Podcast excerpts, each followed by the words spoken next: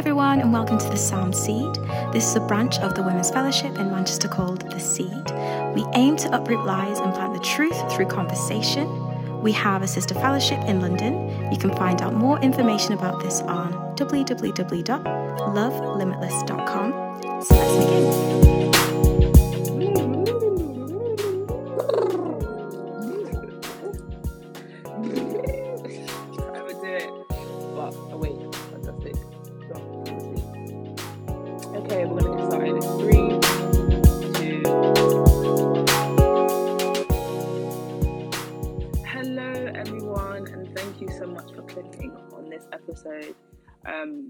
Assumption that if you clicked on it, then you actually want to hear what we have to say. So we'll get straight into it. My name is Ife, and I am joined with a lovely lady. Her name is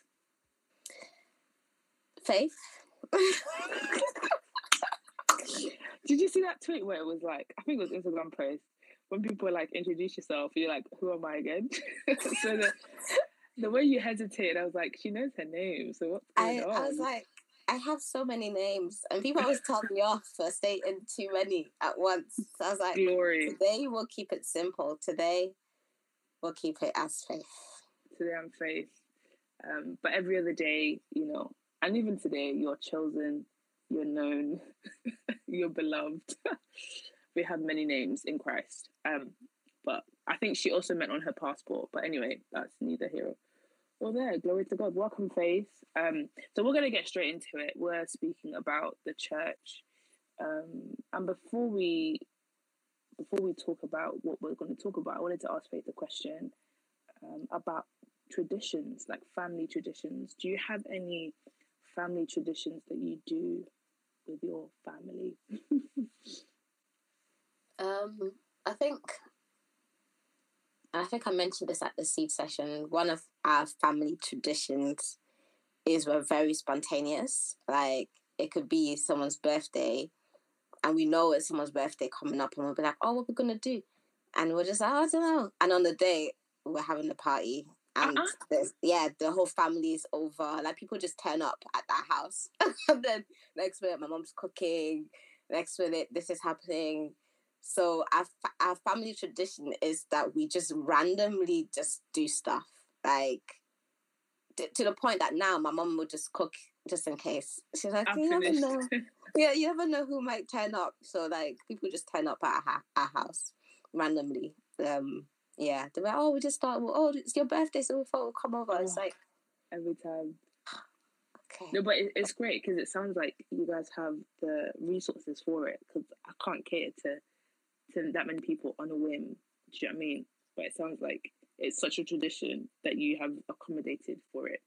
yeah, Um, um, but my family tradition is it's a bit weird, but every Christmas, um, we we have to be together, like every Christmas, and yeah, it's just it's just one of those things. It's like if you're not, um, there, there's no other option. I mean, it's not like oh yeah, I want to spend Christmas with myself. It's like, huh? No, it's Christmas. We're together. And I think that that might be the same for um, a lot of people um, actually during Christmas. But I think with my family, it's like we can be beefing, but on Christmas Day we're coming together, um, and we're going to eat good chicken. And my dad started this thing where um, he's not he doesn't he's not really a fan of rice on Christmas Day because he's like we eat rice all the time. So he's more like let's get different meats, let's get turkey, let's get gizdodo, let's get chicken, let's get everything but rice. Um, you know, there's there's there's always a way you can sneak in rice because it's rice. You need rice. yeah, you have to have rice. Sorry. you have to have rice. You have to have rice. But yeah, that's definitely um, a quote unquote tradition. I can't really think of anything deep, but it's just Christmas. We know we have to be together, even if we're sat in silence. We have to be together. Um, and when considering the church, there's an image frequently given in the Bible, and that is one of a family. The church is frequently referred to as the family of God, um, or there's often a semantic field of family used. So, for example, children, father, brother, right, or sister, um, we are called the household of God um, for a reason. And in the same way as we spoke about our traditions, myself and Faith, there's some traditions also that um, are in this household of God. Um, and it's found in Acts, Acts 2.42. I think these were some of the traditions that marked um, this family, right? So I'm going to read Acts 2, verse 42 to 47. Um, and they devoted themselves to the apostles' teaching and the fellowship, to the breaking of bread and the prayers. And awe came upon every soul, and many wonders and signs were being done through the apostles. And all who believed were together and had all things in common, and they were selling their possessions and belongings and distributing the proceeds to all as any had need. And day by day, attending the temple and breaking bread in their homes they received their food with glad and generous hearts, praising God and having favor with all people. All the Lord and the Lord added to their number day by day, um, day by day, those who were being saved. So, in the first image of like that we see of the church being together, they had some traditions. They did things frequently, right? They broke bread together. They attended temple together. They sold their possessions for the sake of other people. And this language isn't just here, it's all over the Bible. Paul would always exhort us to, um, you know, encourage one another um, as long as it's called today, to grow in brotherly love towards one another. But Faith, why do you think it's so hard to keep to these family traditions? Um, I think selfishness, right? I think a lot of people are about themselves and mm. about, oh, I just want to be by myself. I just want to do me. I'm independent now. I'm grown. You know, I need to live my life. I need to um, build for myself so I can have stuff in the future as well. Um, so I think that's why sometimes it's it's hard to keep to these because sometimes we almost feel like as we're growing, um, we have to become more independent, and what mm. that looks like, what that looks like is um, isolating yourself from people and separating yourself. Um, whereas obviously that's not what God means mm-hmm. um, or what independence looks like in Christ. Um, independence is setting boundaries, but um, still being available for those that need you. Um, but I think maybe we don't learn how to do this well. That might be like mm-hmm. a mm. reason why. Because uh, when you look at movies and stuff, you're sold this idea that you know you go out, you move, you graft, you work, work, work, work, work. It's about you now. It's your time to shine. It's your time to do. It's your time to build. Um, so maybe we don't learn these things well. Mm, I like that, and I and I think that you know sense of individuality um, is is is around us. You know, not just in terms of the culture, but also in the church. And though we are, you know, some people might say things like, um, it's just me. My relationship is just me and God, right? I don't really need anyone else. I can just go to church in my room and just watch, you know, a pastor online, and that's enough, right? But I think they fail to understand um, that though you were saved, though your salvation is an individual one, um, it's also a collective one, right? Because we we we are saved individually, but we're brought into a collective vision, right? So we're yeah, we're saved by by grace through faith, right? No one no one can do that with you. That's an individual decision, but you're saved into a family, you're saved into the household of God. So I think sometimes it's hard to keep these family traditions because one, I've, I've got two reasons down. One, we don't think that we are a family. We think that, you know, our salvation is an individual and that's it. It's just God has saved me and that's it. Like he just loves me. I'm his only child. You know, I'm just gonna read the Bible by myself. I'm gonna interpret it by myself. Like I'm his only child. Um, or we have a lack we lack we have we lack understanding of what it means to be adopted you know and and at the seed session we spoke about adoption we spoke about coming into a family um renouncing every tie that you had with the other family, right? Or disregarding all those ties because it's just it's not part of your identity anymore. And taking on this new name, taking on this new identity, taking on this new culture, taking on this new language of your family mm. when you get adopted. I think sometimes there's a lack of understanding of what it means to be adopted. What do you think? Yeah, I, when you said that, it made me think of when we used the words a brother and sis. Um, mm. uh, I just feel like depending on your generation and and the culture that you grew up in, I think the older generation, it's more of a I don't want to like a sign of respect, like oh, bro, you know, it's just like church language, like brother sister. But do you actually treat them like your brother? Do you actually mm. treat them like your sister? Like, what does that look like? You know, because I know how I value my my brother, my sister, and how I care for them, um, and many others as well, how they care for their their close family and sister. And I think our generation, it's more like family zoning someone. Oh, mm. bro, he's my bro. family zoning. I am finished. Is that even a phrase?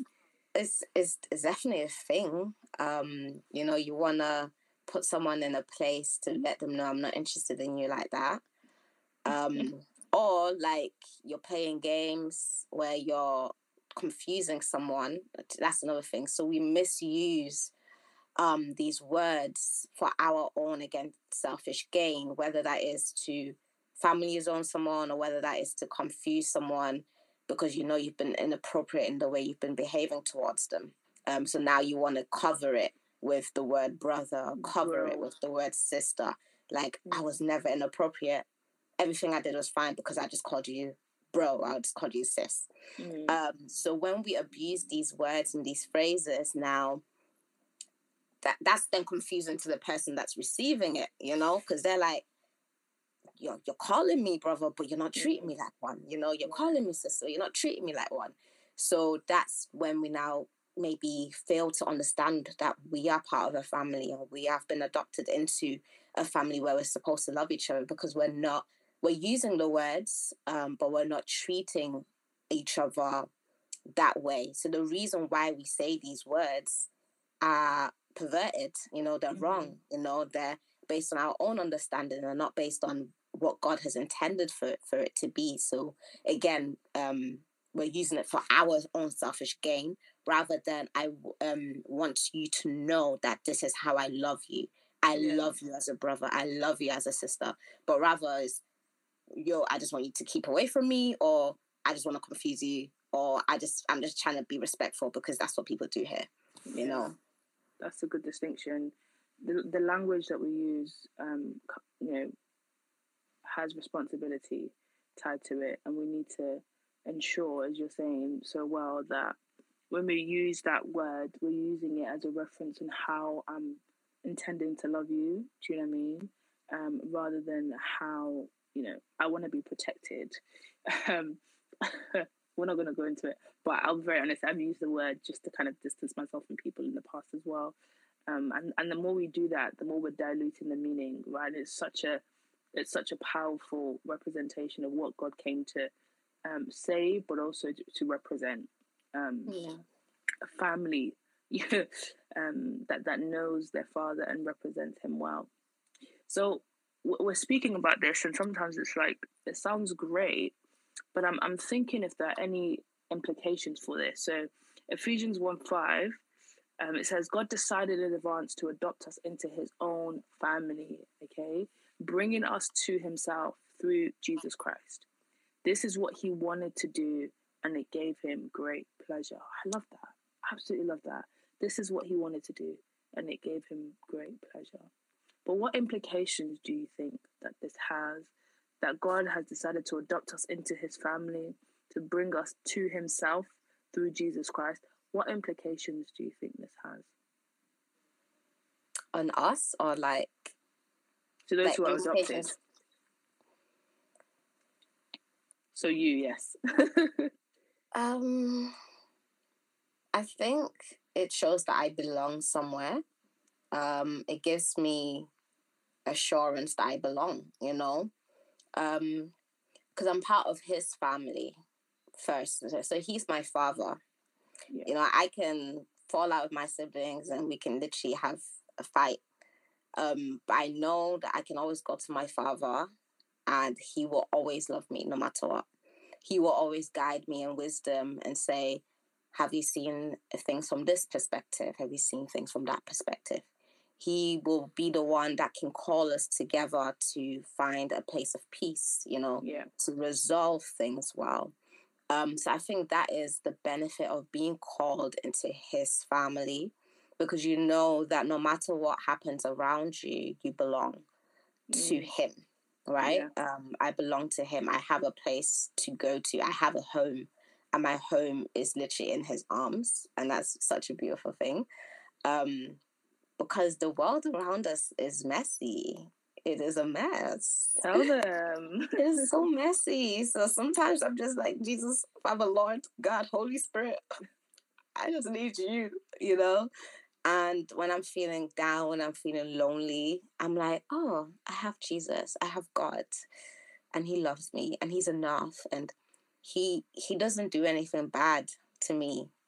So even the things that I desire now, you know, oh, my sister didn't love me well, mm. that's not God, you know, that's not God. So how can I take that to God to to solve that? Um, yeah. So that's, I guess, a positive implication.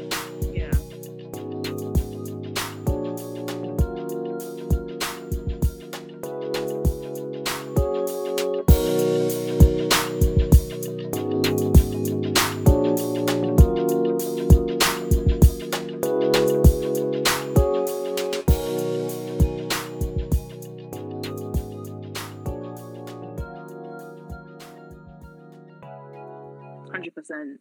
Um, and and I think I think they're they're all positive actually, depending on who you ask. But they're all they're all positive. Um, and the answer to this is actually seen in the verses following, um, and it begins to list the things that we have because we are in Christ. And one of those things that I think we're going to discuss is in, in found in verse seven. It says, "In Him we have redemption through His blood, the forgiveness of our trespasses, according to the riches of His grace." This is an implication of being adopted into the family of God. We have redemption through his blood and we have forgiveness of our trespasses. If you want to know more of what you have in Christ, right? If you have if you see Jesus Christ as your Lord and Savior, if you want to know more about the implications, like feel free to just read the whole of Ephesians 1, to be honest. But we're going to just pick two and discuss them. So the first one is redemption through his blood. This is an implication of being adopted into the family of God. And I had to consider this um, of what, what does that mean? I've been redeemed by the blood of Jesus. Well, it means that the owner of the house has left his house to bring you to his house. He has redeemed you. He has come through the blood of Jesus Christ to, to bring you to where he is. So, what does that mean? It means you don't have to question his love for you if you're thinking, ah, am I truly am I truly redeemed? Am I am I truly where I need to be? Uh, yeah, because you didn't do the work. You didn't do the work. Someone else did the work. And I love this quote by Erin Davis. She says, "Judge God's love by the cross and His power by the resurrection. If we're ever doubting, God, do you really love me? Look at what He did. Look at what He did through the cross. Look at the blood that was shed because that is the redemption. Uh, that's what paid the redemption of our souls, of our life. It's because of Jesus Christ that we can stand in assurance and actually sit in the house and be like, yeah, I have a place here. There's nothing I can do that's going to give me an eviction notice. because the redemption wasn't by your works, it wasn't by your actions, it wasn't by what you've done. It was by the blood of Jesus, and that's enough. Another thing that another implication of being adopted into the family of God is that we've received forgiveness for our, of our trespasses. I'm going to speak here and I want to hear from you, Faith. But we've received forgiveness of our trespasses. Hey, we no longer have to offer up sin offerings in forgiveness of sin. We no longer have to, you know, pay or give in, in terms of in, in terms of in order for God to forgive us, sometimes we do it out of love and, and appreciation for God, but we no longer have to pay for our sin anymore. We have received forgiveness of our trespasses. We can trust that God's wrath was fully satisfied in Christ Jesus. We don't have to add anything to what Christ has done in order for us to be loved by him or to be forgiven by God. This this Hebrews 10 12 says, But our high priest offered himself to God as a single sacrifice for sins, good for all time. And then he sat down in the place of honor at God's right hand. Why did he sit down? Because he didn't need to offer anything else. There was nothing else for Jesus to give. That single sacrifice was enough to satisfy the wrath of God. I no longer need to add in terms of sacrifices to, to receive forgiveness of sin. Huh? It's finished. It's done. It's finished. It's finished. It's done. It's done. It's done. It's done. An implication of this is that I can be free. I can be free from trying to, to earn my forgiveness from God. It's done. Jesus sat down for a reason. Other high priests would have to go in every year to sacrifice lamb and bull. But when Jesus paid with his life, he sat down because it's enough. It's done. It's finished. He, his death was enough to pay for our sins. And that is like, whew. What do you think, Faith? Yeah, I agree. I agree with everything you said. um yeah, I don't really think there's much to add to that. That's just the, the truth, right? And that is why we can come to him you know um i guess i'll, I'll add this um even over the, the over the years we at the seed we've learned a lot about peace in different ways in different sec- sessions and we always come back to this idea that you know jesus is the prince of peace and he came to bring peace to the world. Um and that looked like um restoration between us and god but also yeah. restoration between us and man. Um, so just going back to the idea that we're part of a family, um, just drawing attention to the fact that that was um, that was always part of the original design and the original aim of Jesus coming to die. I think we we always miss that part out, and it's like, yeah. oh, came to die for my sins, and now I can come to Jesus and you know lay everything at His feet. And yes, that is true but he also came so that we may li- live in harmony um, with one another. And I think that's probably not something that's spoken about much and not something that we learn about. Because personally, I didn't really learn about that growing up. Um, that he also came so that we w- would live in harmony. And I think when you're aware of that, um, you strive for harmony, right? Even in the Beatitudes in Matthew 5, it says, Blessed are the peacemakers, you know, for either they will inherit or see the kingdom of God. And that is so true. Like we are called to make peace within one another as well. We are called to live in harmony. We are called to live as one. We are called um, to live in unity because that was part of the original design and that was part of the aim of why Jesus came as well. The aim is why Jesus came. Just because it rhymed doesn't mean it. Rapper. I'm finished, but yeah, like thank you, Lord, for everything Jesus' blood has accomplished.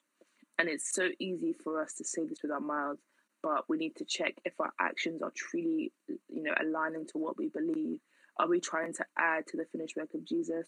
Are we trying to live an individual Christianity that doesn't even make any sense?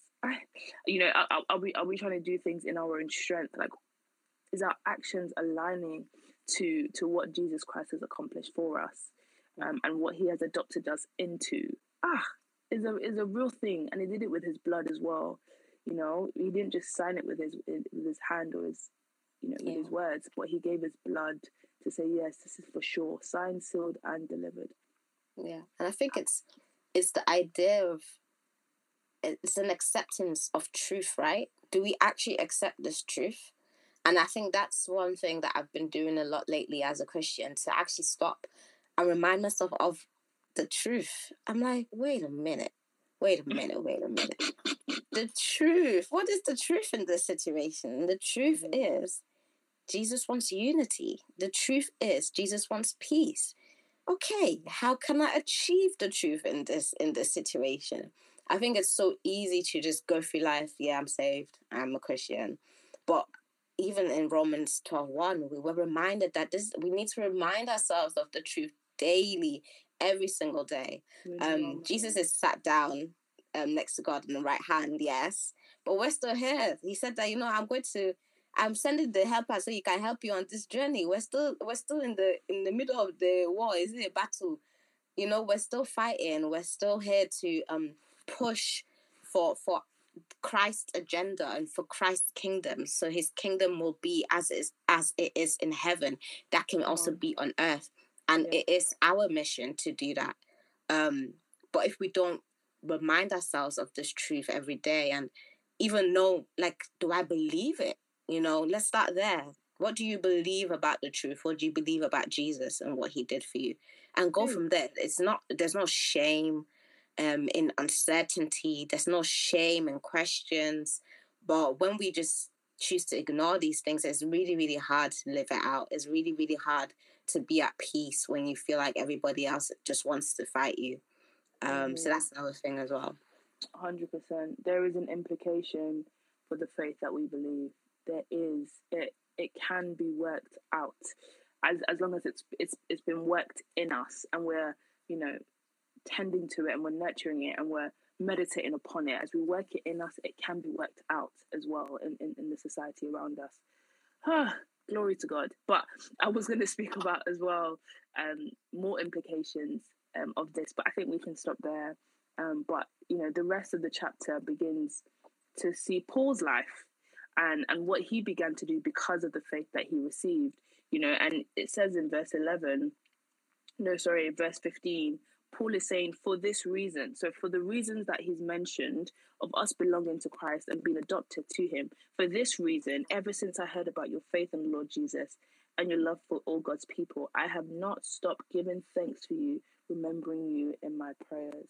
So he had worked this in him for so long that it began to be worked out of him. He's praying for people. He's seeking them out. He's writing to them. He, he's he's given a, a, a labor of love to, to them. So he's not just saying, "Oh yeah, I'm saved too, glory," and I'm going to sit in my bed and be a caged or isolated Christian.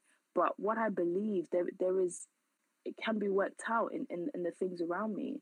Um, so there's acceptance as an implication of, G, of of being adopted there's belonging as an implication of being adopted. There is love as an implication of being adopted in the family of God, but there's also responsibility. And I think we need to we need to come into the knowledge of all of those things in order for us to represent Christ the way that He intended. And I love that you said that there there there was a, a good created order and how God wanted things to be from the beginning. so I'm gonna leave it there. Um, I, I love, I love, I love, love talking about God's image of the church. Though we might be seeing different things, I think it's worth going back to God's intention from the beginning and the words that He used to describe His people throughout the whole Bible. And I just pray that as you listen to this, you would desire God's desire and you would desire God's image of the church, even though it might not be what you look what what you can see right now. Um, I just pray that you pursue that image with all your heart, soul, and strength, and you'd find others who can pursue it with you.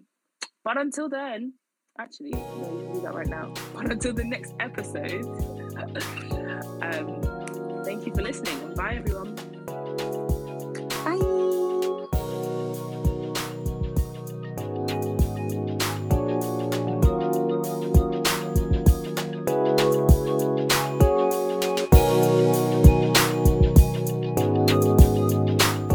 So, this has been The Sound Seed. Thank you so much for listening.